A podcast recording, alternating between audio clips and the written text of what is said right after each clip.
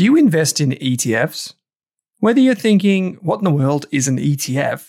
Or you're looking for the next opportunity to add to your portfolio, GlobalX has you covered. From big tech to bonds and bars of gold, GlobalX offers a wide range of exchange traded funds. Go beyond ordinary with GlobalX ETFs. Visit globalxetfs.com.au. That's globalxetfs.com.au. Are you thinking about starting your wealth creating journey, but not sure where to put your hard earned dollars? InvestSmart can help. InvestSmart offers a free quiz that makes it easy to find the right InvestSmart ETF portfolio to help you reach your goals.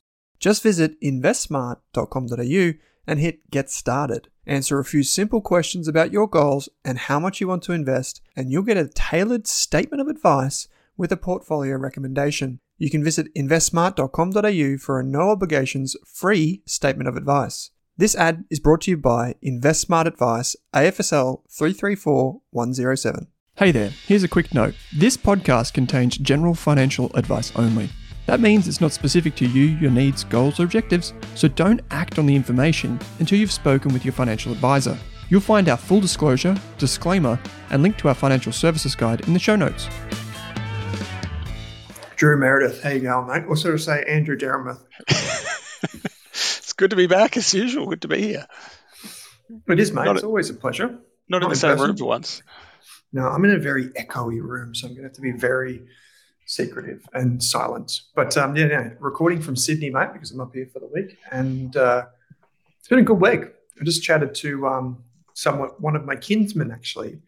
Uh, I just had a, a wonderful podcast with Queenie Tan, aka Invest with Queenie, mate. So another the Queen of FinTalk. FinTalk, Finfluencer like myself, just esteemed company. Um, how about you, mate? What have you been What have you been up to? I believe I was applying to to go to a festival as you, not as Andrew Dermott. uh, yeah, yeah, my name's to... Owen Rask. I've been looking at this uh, Future Proof Festival. Mm. I think we were talking about it overnight as well, which is like a maybe comparable to Equity Mates, but actually targeted at financial advisors. Yeah. So Huntington Beach, somewhere out of LA, run by one of the groups that we love in the Ritholtz Wealth guys, um, mm-hmm. with Animal Spirits and their other podcasts. So uh, Owen and I are applying as influencers quotation marks. If you're I'm more than happy to pay the full, full price. we just want to go. Um, no, cool, mate. Yeah. Um, well, I'll, I'll, tell you some of the stuff that uh, I've been working on. Actually, I'm working on it this week in Sydney. Uh, we're just doing some rounds with some event style stuff, just testing the water, um, just getting a, a reception. Obviously, the FinFest event from Equity is coming up, as you just mentioned, which is going to be cool. But we're going to be doing a few of our own and in, hopefully in partnership as well with Inside Network, which would be great. But uh, got a really interesting interview tomorrow with um, one of the co-founders of Judo Bank. So that will be airing on our Australian uh, business podcast. They're a big business lender, aren't they? Yeah, they're just basically business lending, as far as I know, and it's like small to medium businesses. And it's uh, it was co-founded by David Hornery, and uh, Joseph Healy. And the, the two gents are like career bankers, but they're so, they're just incredible, both of them. Like, I mean, Joseph has like five master's degrees or something like this. It's, he's just like, they're just both like avid learners and it's, it's really cool. It's really cool. So that will be airing on the Australian Business Podcast. Um, but I mean, we've got heaps to get to. We've been doing an ETF series on SelfWealth. Just stepping through. We've got all of the big ETF providers in Australia taking part in that series. So that's a heap of fun. But Drew, awesome. Credit to you. Credit. Thank you. I do have a. Uh, I do have a couple of buy hold sells for you. I know that like every week, uh, people tune into the two cents on a Saturday morning and they just want a bit of banter. But the thing that they really want is buy hold sell from Drew Meredith, aka Andrew. Um, and uh, I'm I can't work out which which alias I am anymore. Sometimes I just, just when I walk in at home, it's Andrew. I'm like, nope. which one do you want? I can just split personality soon. Drew's going to end up in a in a facility in about five years. rates are going um, down. Rates are going down. Rates are going down. so, uh, buy, hold, sell, small cap ETFs. Can I have a buy and a sell? On the Okay, same one. Small Okay, caps, yes. I mean, small caps, global, domestic, super interesting at the moment. They're most generally have out, underperformed large cap indices, so look attractive, haven't rallied as much as large caps, so I think there's value there. Mhm. Um, ETFs, they tend tend to all be index ETFs, which aren't necessarily perfect. So I'm like a buy on the asset class and a maybe a hold on the ETF. Okay, because ETFs for small caps probably aren't the best vehicle. That's yeah, that's uh, we probably talked about. It's one of the asset classes we like to do active because it Well, the Spiva data shows that most large cap Aussie managers struggle to outperform, a lot of small cap managers, active and global, uh, historically have a larger proportion have outperformed. Yep. Okay. something uh, one of the interesting things there was a global small cap index ended up having all the meme stocks in it Oh, for a right. period of time, which I don't think a lot of people necessarily saw that when it came through. Oh yeah, I think I remember you mentioning that a year or two ago and saying like things like GameStop and all those things were like in Top that 10 index. holdings. Yeah, yeah, crazy. Um, okay, buy, hold, sell. Chocolate in the fridge. That's a, that's going to be a hard sell. Really? I'm a I'm I'm a middle aged man, so I, I like dark chocolate now. oh yeah, watch that waistline. Yeah, you don't on. really want that in the uh, in the fridge generally. It's already hard enough with with less sugar in there, so I tend to keep that out a little bit So- soft. So, so you would open the chocolate and put it in the pantry, Yep. Or there's we've got a yummy drawer at home. a yummy drawer. Yeah. If only we were in person, because I would like record that yummy. Yummy. like the Donald Trump videos or the yeah, China, but have yummy. Um, okay, well, I'm definitely a chocolate in the fridge style guy. Just has to be. But I've heard a hmm. rumor that apparently with some chocolate, it's best to keep it at a certain temperature because it doesn't melt over a certain temperature. So there is actually science behind this. I just have no idea what it is. do it you is. take it out before you eat it? Like do you Well- take it out like cheese and get it to room temperature before you eat it? No, I Are you supposed to do that with soft cheese? Oh, you really? Yeah. Well, I guess it makes sense. But I always feel like cheese left out for too long is a whole. That's a whole different thing. Some scientist on the show will write into us and be like, "Listen, guys, spreading misinformation." Check. Be a tell-all interview with the BBC in a minute. Um, so, buy, hold, sell. Last one, and I, I'm guessing you have no idea what this company. I know was. exactly what it does. Okay, buy, hold, sell. tell Al- before you even ask ask the question. uh, Altria. Yeah, it's got to be a hard sell. Hard sell. Altria. This is on the New York Stock Exchange for anyone playing at home. And with the ticker symbol MO. Why is it a buy? What is it a sell, mate? Why? For me, the way I invest and what I want to invest to, into, I just would never touch the touch this kind of company. Mm. So it's tobacco production was part of Philip Morris, I think originally. Uh, so it makes cigarette sells cigarettes and sells, I assume, vaping uh, as well. And um, Mhm. you know, we're our business is B Corp. We're very focused on the sustainability part, and there's just certain things that our clients don't want us exposed to, and that's generally tobacco, fossil fuels. And that's like it could be a good company. It could be it trades on a. I just looked at like a 14 times PE. Looks cheap, pays a good dividend, but there's like 50,000 other companies to choose from. It's kind of was that too harsh? No, no, no, that's fair. Like um, strong sell on the ethical considerations. Who, who am I? Who am I disagreeing with? There's, there's obviously some setup behind this uh, question Well, too, isn't there? No, no, no, well, it kind of, it kind of is, and there isn't. It's no like I don't have an axe to grind here, but I would say that Altria is one of the best performing stocks of all time. Yeah, because it sells an addictive product. it's like Facebook. Yeah, Oh, sorry, Facebook. it's not true. Um, okay, so Altria, very strong sell. Chocolate in the fridge, sell. small caps, buy. ETFs for small caps, hold. Yep. Okay. Do you, do you disagree?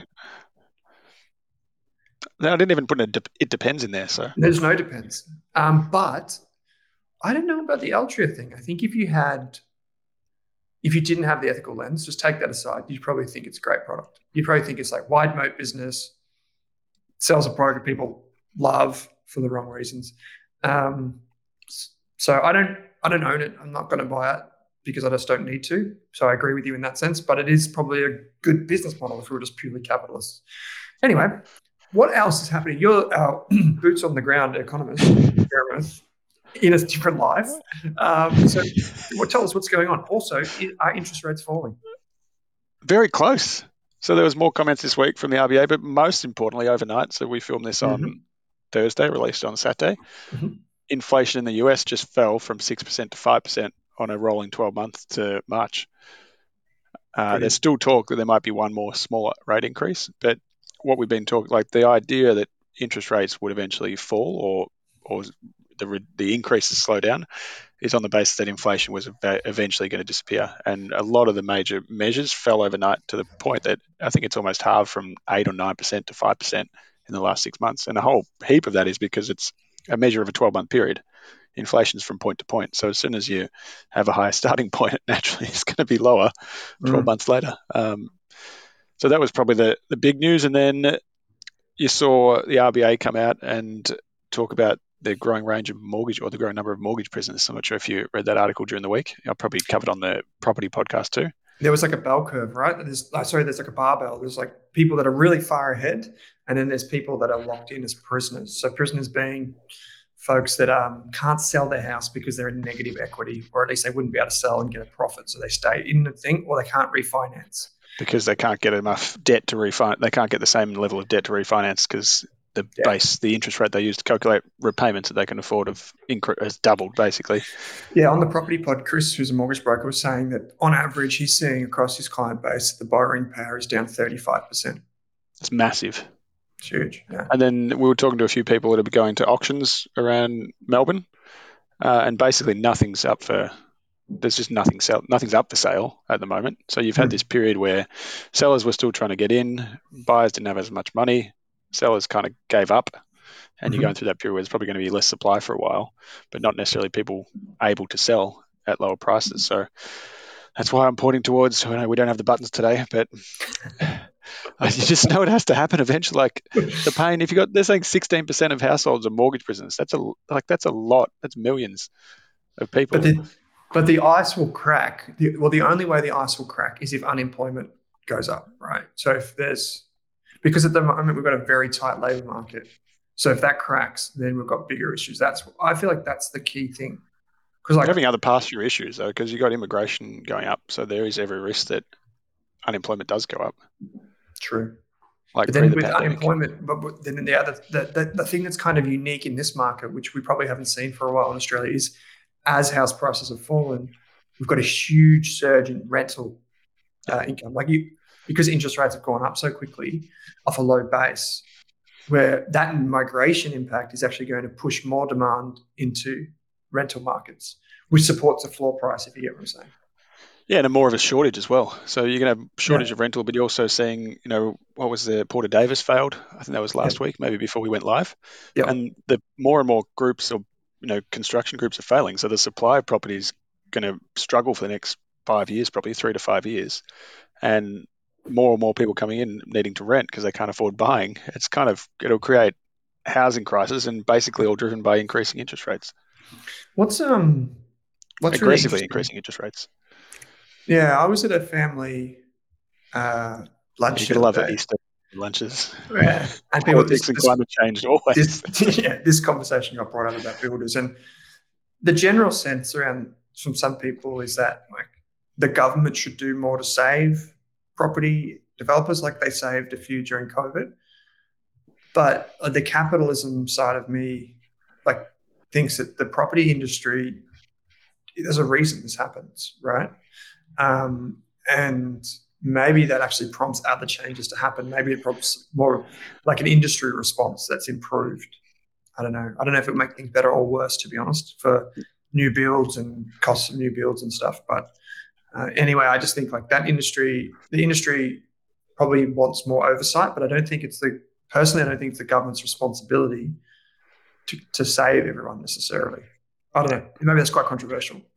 I don't, know, I don't think it's controversial at all. I think what happened during the pandemic was more about major saving major projects because of how like they employ eight to ten percent of the entire country, and it was very much about ensuring they could go forward. I know a lot of smaller projects went forward at the same time, but it, what's the was it more? Uh, what's the what's the word? Moral. Lost it. Lost it? Lost it. I'll come back with it later. Andrew Dermott Okay. will come up with it. He's a smart one of the two of us. Um, There was, a, there was uh, a glitch in the system. there was a glitch. Where uh, Andrew just, just came in and went out.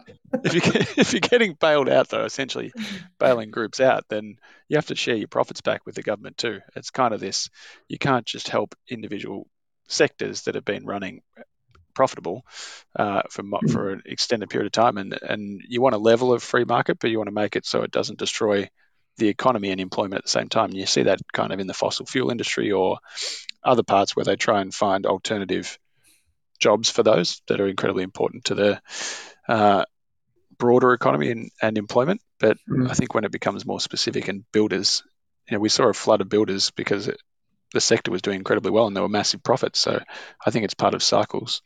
Mm. Um, the hard, I mean, the difficult part is, or not difficult, the, the disastrous and worst part is that the way the subcontracting system works, I think, is where you hear that so many subcontractors never never get paid when companies collapse. So, yeah, that happened to a family member of mine. Was owed hundred thousand dollars and never. I think they got like two cents back or something crazy. Yeah, um, two two cents on the dollar. So, um, yeah, that happens. But also the people that put their deposits with some of these builders. Um, that's probably the thing that I think about a lot as well. Is like people were still um, like signing up for house and land packages and all these types of things, which just in case anyone needs to know, signing up for a house and land package is a very risky thing um, because you're basically you're buying an asset which is not necess- not always a quality asset. Like it's not always a quality property. Typically, established houses are better, um, obviously more expensive, and you also take building risk. And this is like buying off the plan, which is a lot of stuff that we warn about on the property show um, and generally too. So anyway, um, we're going to get to questions in a minute, Drew, though. But one final thing that I thought was a real headline this week is um, Zip and Peloton decided. I went in my notes, so there's always a dig there. There was no questions with Zip in it this week, so I'm happy with that. so tell us a little bit more about why you're so excited about this. I don't know. I mean, my uh, my wife's been talking about buying a treadmill, so I thought, well, this is perfect. We can buy a treadmill and fund it by Zip uh, from from Peloton. and then if Zip goes bust, do you have to pay the money back? That's, what, that's actually what I thought. If Peloton goes bust, do I have to pay them back, or do I become? Are they going to chase me for the money in a lump sum? Uh, I think we joked about the other day because we're, when we're in Sydney, you probably walked. Our office is not far from Martin Place, and has yeah. literally the most expensive real estate in Sydney. There's a massive Peloton store with no one in it. I actually like, took a photo of it the other day, and there was literally no one in there. two bikes and one person. Um, I mean, these clearly lay buying still has a role to play in, in industry. Uh, what, a, what a defeated thesis. And yeah, I don't know what to say. It seems positive. You know, the thing is, if this happened, it was if this was announced in 2020, the stock would have gone up 15 oh, percent. Like, it would have doubled into how much the market's changed. Yeah. Well, um, the shares are up 11 uh, percent this month. That's, that's just rolling 30 days. I actually so checked. Remember when we talked about Fang last year? Yeah. Remember when I bought Fang? Yeah. How's that doing? It's up 40% in three or four months. Really? Yeah. It's now just to verify numbers. People, yeah, it's, it's, correct. I can't remember what we talked about. I think it was December. yeah, it's yeah. Well, called the bottom. Yeah, never try and call the bottom. Let's be clear on that. It was in December, so just before Christmas. It was about eleven bucks. Uh, yeah, just under eleven bucks. It's now fourteen dollars forty-five. Yeah, mate. Ten. I think I said I put ten percent of my super fund in there, which isn't a lot of money. it sounds better when you say it in percentage terms. Still, what a genius when you think about it. Like, but it, like this is a, I mean, and getting it diversified. Things like Nvidia are up ninety percent in so far in 2023. Face Meta's up seventy percent. Mm, that was very that was very cheap there for a Netflix, while. Netflix forty percent, and you weren't talking about bad businesses. You're just talking about a complete shift in valuations in a short period of time. So um, I don't know what I'm going to do with it now. I just want to make sure it doesn't turn into another zip. Um, I've kind of off, offset my losses on zip. There we go. Can um, we not talk about zip anymore? It's uh, yes, we will shift gears. The actual, I remember we did a promo on the podcast for GlobalX, who is a sponsor of our finance podcast, and um, they the the promo at the time was like how these businesses have a better than average chance of withstanding inflation because they have pricing power, they have really good capital structures, and they um, they can always cost out to improve their margins. And basically, all of those things have come true in the last six months because that's the competitive position that they have, right? So they've Yeah. done really well at that. Um, Problem is that inflation has an impact on bond yields, and bond yields are what drives the majority of valuation, and Yeah. that's where they the businesses are doing better, but the valuation shifted. Yeah, but eventually, if you position yourself, i.e., like you are now, typically we're see- we're seeing that ahead of the curve, right? Like we're seeing the reason the FANG is probably gone up not only from interest rates and inflation, but it's probably that forward-looking um, sense of investors to think, well, the costs are out now, the business is going to be stronger. Uh, maybe one of the names might be Google and the FANG, which is more questionable now. People are a bit more hesitant, I would say, around that holding, but. Um, uh, there was one final thing um, which made the news this week, mate, which I don't know much about, um, which I'm hoping you might be able to fill me in just very briefly, which is the Milk Run collapse. Uh, Yeah, as, far as, as far as I know, it's like a delivery service. I never used it. I think it, it only just became available in Victoria a few weeks or months ago, I think. Okay, right. But it's just a, you know, we talked about private investments and venture capital and private equity a few weeks ago, and it's Mhm. just a, a, a story and showing how how much the industry or the financial markets have changed in like two years. So Milk Runner was like, we'll deliver basically a range, I think it was something like 50 or 100 products to your door within 20 minutes. So they had this massive, like a Uber, but on a more local level. So you get milk, bread, all those sort of things, and they charged a premium. They raised like 75 million last year from the biggest venture Mm. capital groups in the world. Uh, but the the news was saying they were losing like thirteen dollars for every delivery they were making. So it's so yeah, obviously the, the the days of where of basically growing customers and getting customer growth and get raising more money on the base that that part was growing have ended pretty abruptly. This group had two or three other competitors in the sector, and they fell fell over like three or four months before. Um, and then this group, where I think it sounds like the founder who also founded Koala did the right thing, which was he's closed before he ran out of money. Um, All and right. According to the news, was able to pay out you know a proper package to all 400 remaining employees. Um, I'm sure there'll be people that you know maybe were moved on before that and missed out, but it's just showing how the idea of you know sales or revenue at any cost without any profit is has completely shifted, and more than ever, it's uh, earnings and profit is becoming the most important thing, particularly when interest rates and you know low risk investments are becoming more attractive. I was chatting to uh, Daniel and Jordan, who co-hosts the Australian Business Podcast for us, and they were saying that they saw a private business not too long ago that had negative gross margins, and the um, this, yeah, yeah, a lot of them did. and with the the the founder was thinking, well, why aren't I profitable? Maybe if I just put more money into it. so that's like taking a bad idea and injecting it with steroids, and it just becomes a bigger bad idea. It's also the story of venture capital, though. So, like for every Canva, there, I think there's something like 98 companies that never make it more than like three years. So, Wow. for every hundred bagger, there's like I think 90% of venture capital co- companies fail because a lot of them are an idea and they never get to to scaling. So, that's the difficulty in that sector and why it, it takes patience. And that's why we've talked about private markets a lot. But Mm. when they're good, they're great. Mm. Yeah, sure.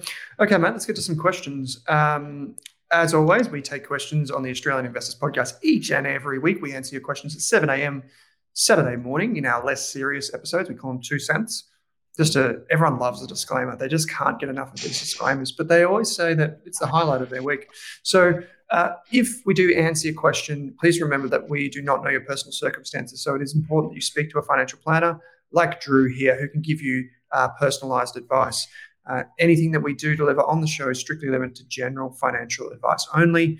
Um, but at the end of the day, a lot of it is just us just sharing like factual information and just general information that you should really consider how it applies to your circumstances before you act on it.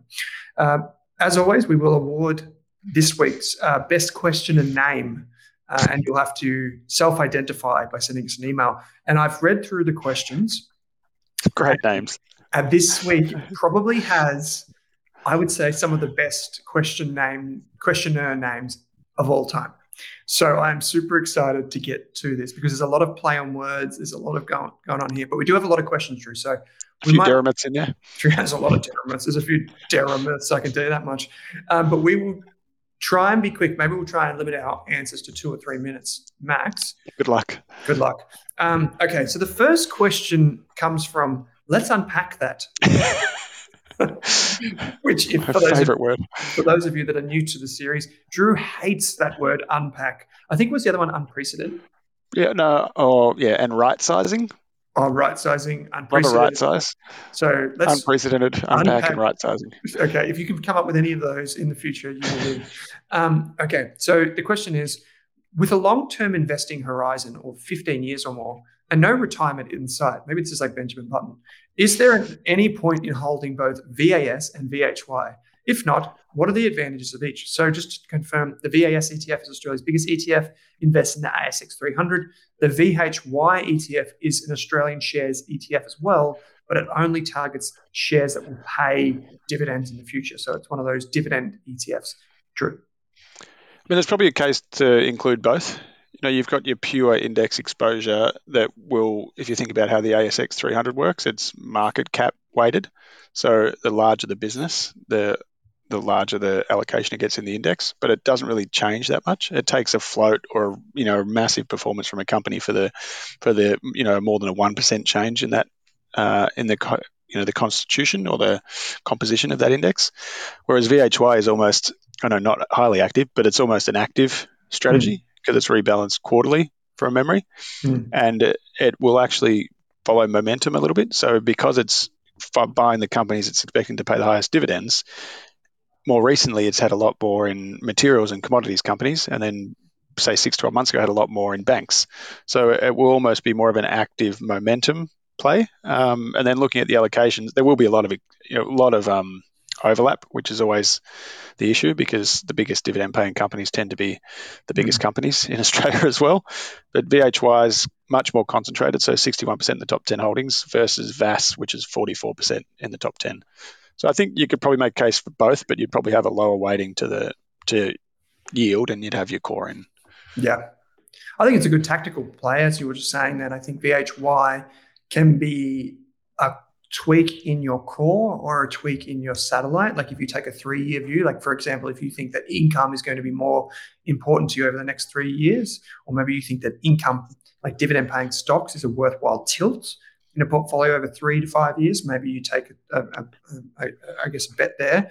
Um, I could see why you would have both, although, I, as you said, I wouldn't have them in equal measure. For me, Yeah. even even if you're a retiree, I think that you still want that benefit of extra diversification, and you can always sell some more capital gains. You don't always have to take dividends as your income stream, right? If you're in that situation, it's a good question. That's a really important question. Um, Warren Buffett's Warren of Buffets says, "Hi guys, long time listener, love the pod."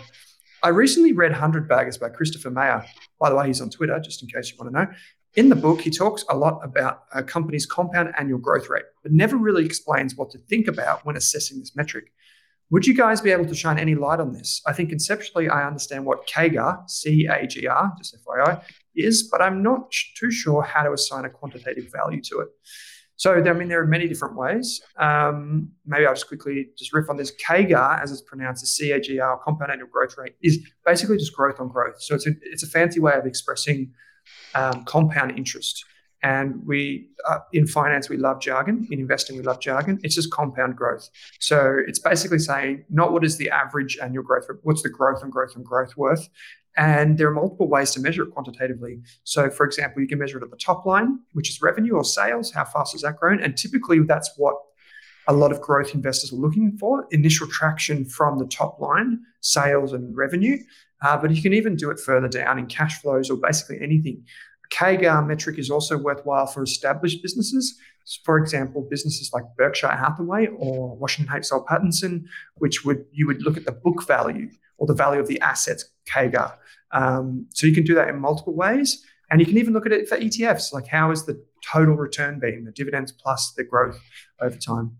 Drew, I don't know if there's anything else to add there.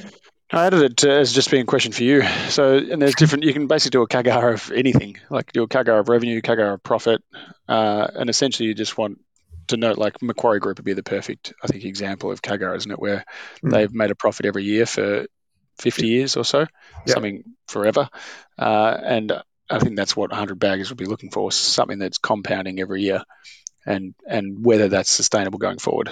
Um, but you go back yeah. to Milk Run, and the issue with CAGR of revenue only is that um, if you're not making profit, well, people may not want to buy your stock at the end. It's hard, hard to be a hundred bagger. Yeah, you can use it for anything, but you definitely want to. You don't just want to look at growth for growth's sake. Um, and if we do measure growth, it's really important to measure growth over a five to 10 year period, not one to two years, which a lot of newer investors tend to fall into. Because if you do that, you will probably not be identifying structural growth, but more so cyclical growth, which is not what you're after. And it's not what Christopher Mayer was referring to in 100 baggers or even any of the others that have studied multi bagger type investments. So, this next one is it's important that I pronounce this correctly. the first name, the first name is pronounced F A R K, and the surname is M A Y. So Fuck May says hi, NFI RE investing. If you can Google, you, you, can Google what NFI means in internet slang or the Urban Dictionary. Hi, NFI reinvesting. It was suggested that DRP isn't worthwhile as you have no control over the price you pay. How does this differ from dollar cost averaging? confused. Question I, Drew said in a previous uh, episode or installment that if you just do the dividend reinvestment plan or the distribution reinvestment plan, it automatically happens and you don't have any control over what happens in terms of the price that you pay. So, Drew, this person is confused. I forget that people listen to us sometimes. uh, that's what my first comment to that was. People are really listening, um, picking up on what we're saying. Uh, I think I mean, it is there's similar, similar, and I kind of get where the comparison comes from. The when I think about dollar cost averaging, I think about dollar cost averaging into into a diversified range of investments, not into an individual stock. So it's more likely to be into an index or into a portfolio. In that case, you're buying multiple assets at multiple prices, not just one at the same price. Uh, and I think part of the one of the we didn't go into it on detail in the last one, but one of the big things with dividend reinvestment, I think it's become more obvious the last few years, particularly when it comes to ETFs, that if you're reinvesting the dividends of the, of every company, but some are sorry every asset, but some are performing better than others.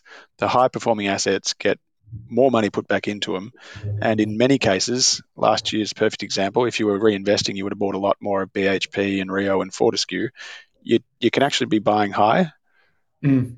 and forcibly buying high uh, and not and not having that discretion over where it's going. And eventually, you end up having a portfolio that's overweight to the top performers, the recent top performers, and underweight uh, to everything else. That's what we're always wary about, wary of. We prefer to get the cash in the bank and deploy it where it's appropriate. Maybe that comes from the fact that we focus on retirees, so we want to manage cash flow and then redeploy and rebalance portfolios consistently. Mm. So I, I was wrong. There, Might be the answer. Yeah, no, no, that's fair. That's good. Honesty is, is, is important. I I have a slightly different view actually on this. I think dividend reinvestment plans are fine for ETFs. To be honest, I think I think they're acceptable, but I do not. So we do I disagree occasionally. But I do not. I do not use them for individual stocks for the reason that um, I just like to be more uh, like I just need to be a bit more I guess, conscious of valuations when it comes to individual stocks. But that's a great yeah. question. I think um, I think I, I, take your point as well, but I typically handle a lot of those things through rebalancing anyway, which is only typically minor around the edges when it, you know, we talked about it before when it hits five percent, five percent or so. So up and to the right says you might have touched on this before, but is there any technology and software that can easily keep track on investments and or you can easily give to your paper pusher that shows the ordinary income losses entitlements? I know there is Sharesight, but is there any that can track private investments, dividends, equity, forecasted income, base of investment vehicle, i.e. super trust, etc.? Drew, this is more of a financial planning question. I know you guys have some tools. well, it is because they're trying to track like investments that might not be from the stock exchange. Yeah, I, I think, yeah, it is one of those difficult ones because the the quality of tools isn't great in Australia. I think they're much better overseas. So we have a system that we can basically track any single asset. We can put a price on any asset and track income and growth, internal rate of return, simple every type of return you want to, and dividends. That's called Xplan, but it's only available to financial advisors. Um, I don't. I think you, unfortunately, I think you either have to run it separately, so through an ASX listed one, and then export that and add your private market stuff onto a Mm. Excel spreadsheet. that was Um, very I- I honestly don't think. I don't think there are many other options. I think I have got a call after one of these podcasts in the past about platforms, but a lot of them are just ASX, widely traded managed funds, ETFs, and that's it. And the, and being able to create a an unlisted product is very difficult for them. Yeah. So yeah, I think Excel is probably the way to go. Most people don't have that many private investments for an individual account, so it's probably reasonable just to do private, uh, to do your own Excel spreadsheet. But um, Navexa is another one that you can use for shares, I believe. Um, and some of our members, uh, shout out to Owen Quinn, uh, who's suggested this before, an SLT um, inside Rask. Um, you can use that as well for just general stuff. But uh, I think NetWealth has been working on it. Hub has been working on these uh, unlisted assets. I just don't know how sophisticated they are because I don't use them. Um, good question though. Robert Kimosabi says This is a. This is a diehard joke, right? I think so. I was trying to figure out where I knew this from, but I think it's also a play on Robert Kiyosaki, Oh, The? Rich Dad Rich Poor Dad Dad. Poor Dad, the one that Yes. comes out and says the market's going to crash all the time. Yeah, the, the guy on Twitter that's just like Yeah. unlike a Every time. from the book that he wrote. Yeah. go slow. No, it's going to crash. It's going to go. It's going to crash. It's going to go. Yep. Yeah, it's uh if you have read the Robert Kiyosaki book, jump onto his Twitter and have a look and just have a have a It's like the barefoot investor through. becoming uh, yeah, what's he called? Uh, not Marc Faber, the other guy. Dr. Doom. Yeah, Doctor Doom. And there's another one. It's like the barefoot investor becoming the, the doom, the doom and gloom sayer of the world. It's kind of yeah, massive turnaround. um, can, and this is a great question because it's more of a statement. Context king, isn't it? Context king. Can we blow up all the share registry companies and start again? We don't advocate blowing anything up. Yeah, There's no got to be a diehard reference if he's talking about blowing things up. That's feel like- definitely. It's definitely going to be it. Um, now I have a gun, ho ho ho. I think that was the line um, from Hans. so I know there is no other option at the moment, but why are they so difficult to deal with? Can someone out there, maybe Andrew Derameth, Der- Derameth, come in and shake up the industry and make it easier for investors? Love the podcast. Keep up the good work. So I don't actually know if that was a question or not, but true. I mean, I think everyone you talk to hates the registries. And that's Oh. why they've been reasonable investments, Link, Computershare, and those things. They, they just basically hold on to other people's money while the dividends are yet to be paid and take a clip. And then everything is so manual still. Um, it's hard to not get a paper statement. And then you have to go and log in to add everything individually for a new holding that you get. So, um, I mean, we, we deal with about 180 clients at any given time. Um, so, and a lot of, and historically, every one of them had their own HIN uh, and not on a platform. So, imagine doing helping with a stock holding at 15 stocks, 10 ETFs with seven different registries. Uh, you can imagine how crazy that is and how much paper we have flying around. I think maybe part of the issue is to do with the CHESS system. So ASX has been trying to update the CHESS system, maybe because that's Yeah. such a dinosaur that it's hard to change the registries at the front. I'm giving some benefit of the doubt there, but it's also, you know, why the likes of Hub24 Net Wealth share prices have been so so strong, is because at a platform like Hub24 uh, and the and CFS and the the other ones are able to consolidate all that paperwork into one place for a fee, yes, but then they're able to um, give you a consolidated tax report, Mm. and you don't have to ever log into four different places to give you tax file number. Mm, so good. I think that's why Um, they've been. But they, yeah, they charge a platform fee, obviously. I yeah, there's it's some brokers now allow you to select things like email preferences over paper preferences. Some brokers that have been, been a bit more innovative in that space have been able to ease some of the paperwork, but you know, it's they're just really archaic systems, really convoluted. And at the end of the Uh, day, what like it's just DRPs, tax file numbers, bank account details. I blame the ASX. Yeah, I mean, yeah, well, they the, the ASX obviously has like the national security and technology infrastructure at heart, but then the share registries need the ASX, and then the brokers need the share registries, and it's just like this. And then the investors need the brokers. So like, like who's going to start with change, right? And that's why it took years to get email statements. It's crazy. Okay, good question. More of a rant, but appreciate it. This, next, this next one is easily in my top three question names, questioner names of all time. Because all the, time. All time. Because Andrew. This is the Sydney effect? Yes. Uh, thinner air up here on level three. I'm just a bit like space. Open fridge. no, but if you think about it, right? Last week we made a comment that we quote Morgan Housel so much that he may as well be our co-host. So, and then this question has come through, and the it comes from. You know, people listen. I, Did you know that? it comes from. Can I sleep over at Morgan's house? Solid. I love it. I love it. I just think it's so good. Maybe it's because I quote Morgan so much. But um, can I sleep over at Morgan's house? says, Hi, Owen and Drew. If you had to design a portfolio around no more than three to five ETFs, what would they be and in roughly what allocation? Your goal in this hypothetical is to create a simple share portfolio you can continue to invest into that will fund your lifestyle in retirement, either by dividends or selling shares in 30 years' time.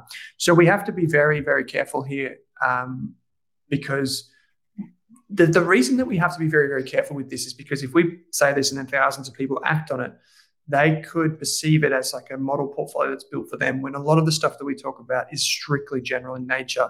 And what may be right for me is not necessarily right for anyone else. But Drew, maybe if you have some general thoughts, and I can drop a couple of names in here as well. Yeah, I think I emailed you my uh, kind of yeah, awesome question. I think I emailed my broad ETF model yeah. to you before. I think you asked me for that three weeks ago, so apologies for the delay. Uh, used to leading emails with that. Um, I think that well, you can. The good question, the good uh, answer here is that you can build all kinds of portfolios because there's something like 240 Australian ETFs available available to pick from, um, and you can active and passive options. So, if without saying specifically which ones I'd buy, I think if you wanted to have a reasonably set and forget, I personally want some active and some passive in there. I'm mm-hmm. I'm okay with that cost, and I want some kind of thematic exposures. But you generally you want a ballast in terms of government bonds, wherever that's from, just an index, Aussie or global. It doesn't wouldn't bother me. You go one of the big three, and you'll be fine. A broad-based Aussie and a broad-based global exposure. Um, some people prefer MSCI, so that's the broad global index. Some people prefer the S&P 500. That's IVV. Yep. IVV. So that's the biggest, and that only does the US, whereas the MSCI will include some European, bigger allocation European and Japanese companies. Uh, and personally, I'd usually add a couple of tilts in there because I think if you're going to have a pretty set and forget, you want some of that working actively behind you and following the momentum or themes that are occurring. So to me, that's like still tech and still Asia, not those specific ticker codes, but those sectors, technology and Asian Asian equities. Let's make that clear. I'm not saying buy those two. Um, we, it's gonna there's gonna That's be so the problem many... with all these ticker codes. Everything yeah. you say can be taken as a recommendation. In the future, there's going to be so many ticker symbols for ETFs that we're just going to say a word, any three or four letter word, and people think it's an ETF. well, I haven't even opened up to global ones yet. There's going to be a flood for sure. Oh yeah, there's a new um, one today. Was it Mirae? Yeah, Global X. Was XX? Yeah, so that was actually I because I speak to the guys every now and again. I actually know what that was, which might be of interest to you. Which is it's like the Aussie Australian share market X resources X financials. So it's a true true diversified. But the interesting thing is that came from a client request, like a financial planner's request, and they thought, well, maybe more people want this. So that. I thought that was quite interesting. Um, yeah, so I couldn't agree more with everything that Drew just said. Um, I still like to have a few individual stocks here and there, but they definitely wouldn't be my three to five ETFs.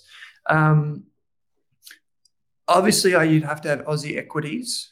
You'd have to have probably Aussie bonds, global bonds, and global shares. Like that's already four or five. So you like those major buckets, and we do this for our members, Drew. Like in our membership, Rask Core, people can go in there. There's a link in the show notes. It's like 99 cents. So if you can I sleep over at Morgan's house or if you um if you want to see what I actually recommend, you can look at that. Um, but but I would just say like we I used an IVV ETF instead of VGS because I prefer the American kind of, I guess, ecosystem in terms of property rights and globalization and all that.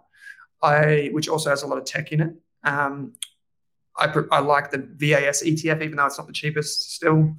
Um, I just think that's a good diversifier. It's got the extra 100 shares, which I don't mind. Um, and maybe I'll just keep it at that for now. But then, like in the bond space, we've talked about this before. You mentioned different uh, ETFs there, but plenty of bond ETFs in Australia. I think the most popular one for Aussie fixed interest, I could be wrong. I think it's the biggest is IAF from iShares, and the biggest global one, VGS, V Bond, I think VBND. Yeah, yeah I think, I think the, the, the, key yeah. with bonds is that you're not necessarily buying them for the capital growth. You're buying them just to not have cash, and then you might sell them in a recession to buy something else. So it's mm. always just having that little that little buffer. Yeah, for sure. Um, okay, I think we've got time for three more questions, Drew. So I might um, be selective on these last ones here, but there's a really good one, which I do like this name, so I just want to read it early, uh, which is uh, this one right here is the Dread Pirate Derrimouth. I like this. For those that don't know, wearing um, a patch. Like this one says, "Love, love the pod and the split personality." But I'm going to put you on the spot here because you put me on the spot with Andrew Derrimouth way back in the day. Do you know what this is a play on? No, I do not. The oh, no, I, I couldn't.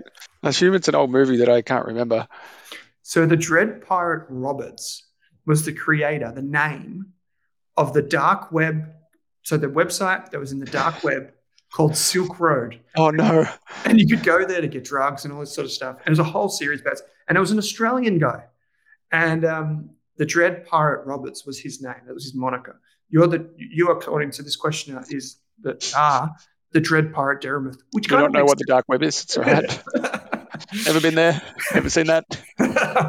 Dot onion is how you get there, mate. Dot onion. Um, okay, so um, the question goes on to say, I like licks, and in particular, I do like MMF, MFF. That's the ticker symbol for the Magellan Flagship Fund. They say that has a large holding in Visa and Mastercard, which was bought much, which was bought much cheaper, presumably meaning a large tax overhang if they sell their holding? Question mark. Is this something I need to factor in to a valuation of the stock, or is it the, or is it that pre-baked into the post-tax NTA, and I should use that more than the usual pre-tax NTA? So there's a lot of pre-post-tax questioning going on here, Drew. The basic question is: the MFF LIC is a company that owns these shares. And those shares were bought at much lower prices, meaning that if they sold them, they would incur tax. Do you consider that when you would look at a lick? Not that you look at them that often, but if you did, would you consider that? I think you have to consider it for all ETFs that you think about, but I think there's there's two different parts of this question. ETFs, licks, yeah. Um, when you when you look at the NTA, it's basically saying this is what the value of these assets are if we sold them all today, mm-hmm. minus the tax, is my understanding. Yep. Yeah, exactly. That's but the, the thing is, you're never going to like that's what the true value is. So you want to be buying at a discount to the, or around that, not too much higher generally. But the thing is that that portfolio is never going to be entirely sold. Um, and it doesn't directly tell you what the capital gains tax that is going to be distributed is either. So yes, they might have had Visa and Mastercard for a while, but how much of that are they actually trading in any given year is actually going to be more relevant to the capital gains distribution that comes out of the lick at the lick or ETF lick in this case at the end of the year. So I think most of these aren't overly active uh, from leaks generally. Mm. ETFs probably have a bit more trading. Um, so I'd I'd say you can't so you can't tell too much from it. You more want to understand. If you look at the flagship fund, maybe you go look at the global and the other funds and understand what sort of turnover they have and what sort of capital gains they're likely to realize as a result. Mm. And just make sure that you are, when you make this decision and you do look at this stuff, you are looking at the, I guess, you're actually looking at um, the most recent numbers. A lot of people look at this in their uh, brokerage account and they compare like uh, the numbers like price to book ratio and all this sort of stuff, not realizing that the NTA or the, the value of things inside it aren't isn't always updated that quickly. So you should be keeping a track on that and just making sure that you know exactly what everything is worth inside. I love to see love to see that the Dread Pirate Derrimouth is also a Rask core member, so kudos. Um, okay, two more questions, Drew. We'll be quick here. Retire early and die broke says, I've been seriously thinking of retiring from the workforce to get away from the nine to five and focus more on my side hustle. I'm 45, married with two young adult children and fully de- who are fully dependent. We own our home and about have about 400k in cash. My wife wants to keep working and earn some money. Um, I'll be giving up a pretty good salary, but that's a sacrifice I'm happy to make at this point in my life. We live on a modest lifestyle. Um, then it goes on to say there's a few other things in here. Do you think I'm crazy for walking away from, a, from the security of a solid job based on the assets we ha- currently have? Or is this a decent financial base to start from my transition? Now, we can't actually answer whether or not it's right for you. And this is a seriously big question. So make sure you get professional advice who can from someone who can take into account your uh, lifestyle. But retire early and die broke. I'll just lend some thoughts here. Is that at any one time, it's a balance. It's a balance between spending money, saving money, and investing and living your life. And for everyone, it will be different. There's a great book, um, you know, uh, there's many great books, but there's one, I think it's got 4,000 hours.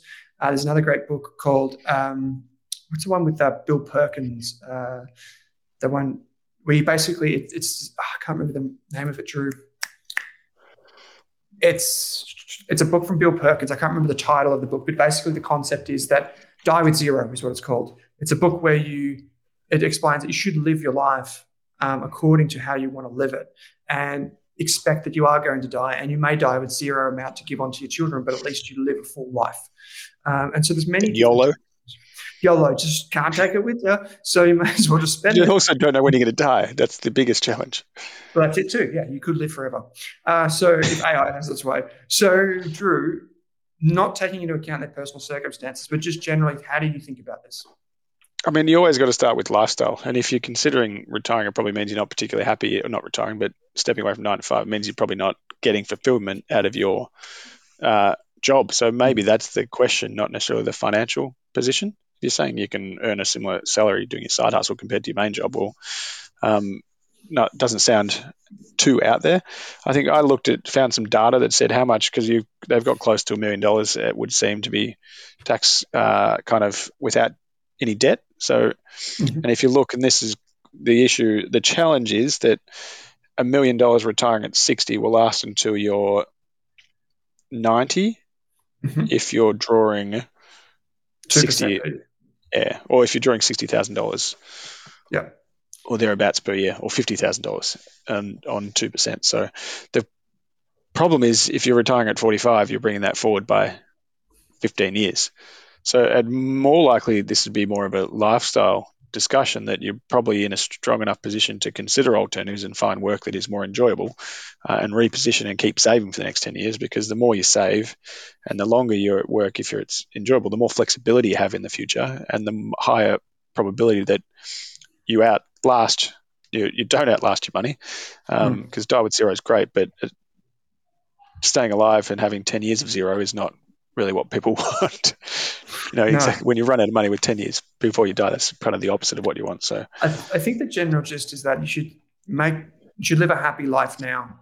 So you don't want to sacrifice everything right now because there may be things that you can't do when you're at that age that you can do now. And so that trade-off is simply, it's a better scenario to be in that situation where you can take advantage now. And that's um, unique to the current environment too. Like, yeah, sure. You know, 10 years ago, you'd never talk about a side hustle. Well, this, so I'm just going to pull out one piece of information. So this person is giving up a pretty good salary and going down to a side hustle that makes $50,000 already. So I think this is an important distinction because this person is doing a side hustle that already makes money. A lot of people, when they think about this dream, they're not at that point, they just dream of it. So the fact that it's already de risked by knowing that it, the side hustle is actually a thing I think from a lifestyle perspective, that's a much, much better thing. And hey, you can always go back to your, your job if that's what you want to do. Um, Drew, there might be just one final question, which I um, just I don't fully understand this one. Um, my eyes, these stock market goggles do nothing.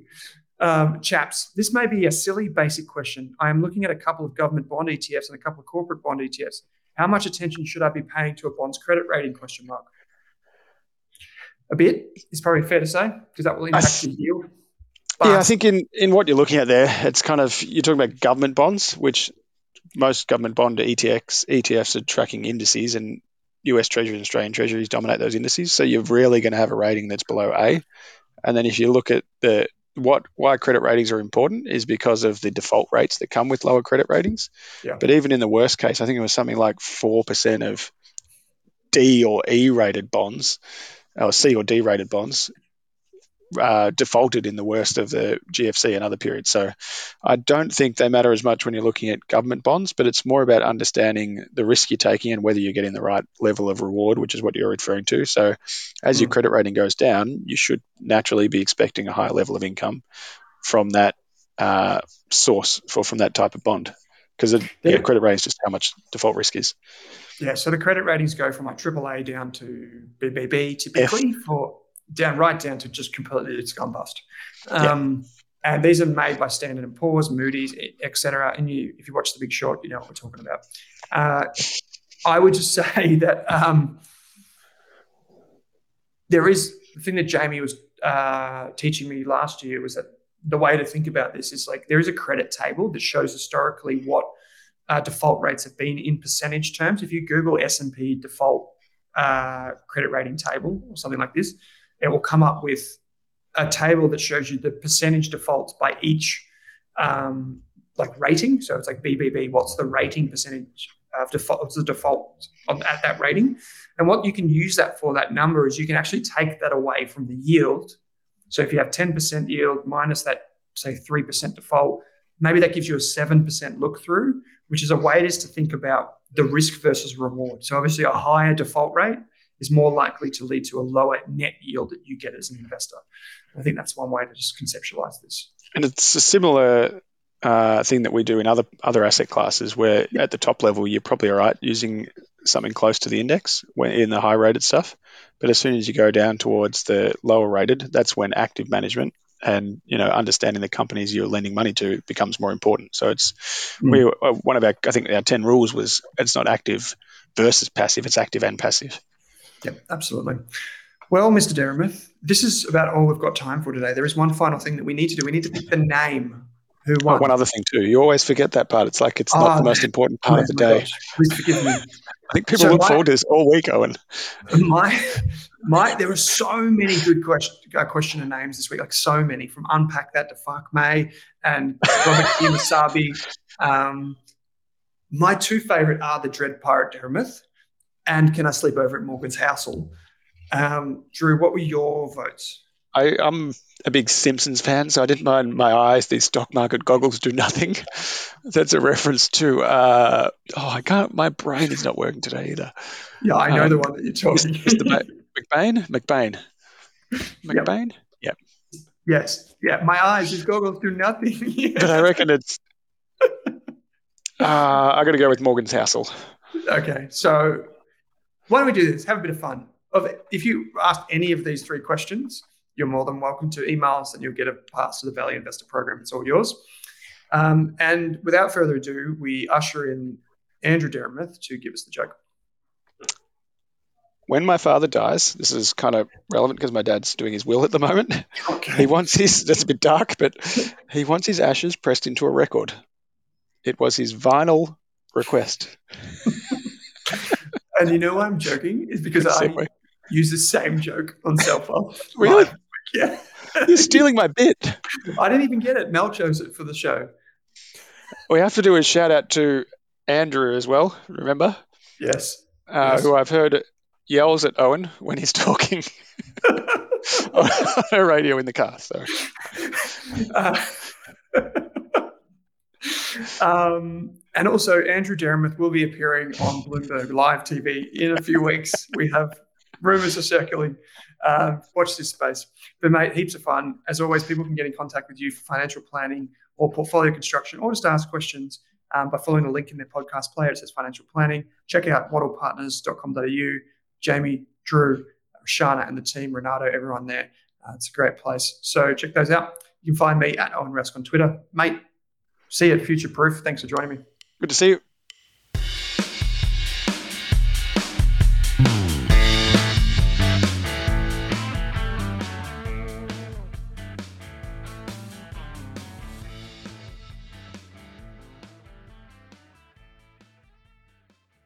For more than a decade, I've been hunting for the best investors and their methods, strategies, and tools for investing. After years in the industry, countless books, a few degrees, and 1,000 podcasts and live shows, I've rolled this accumulated knowledge into something called Rask Invest.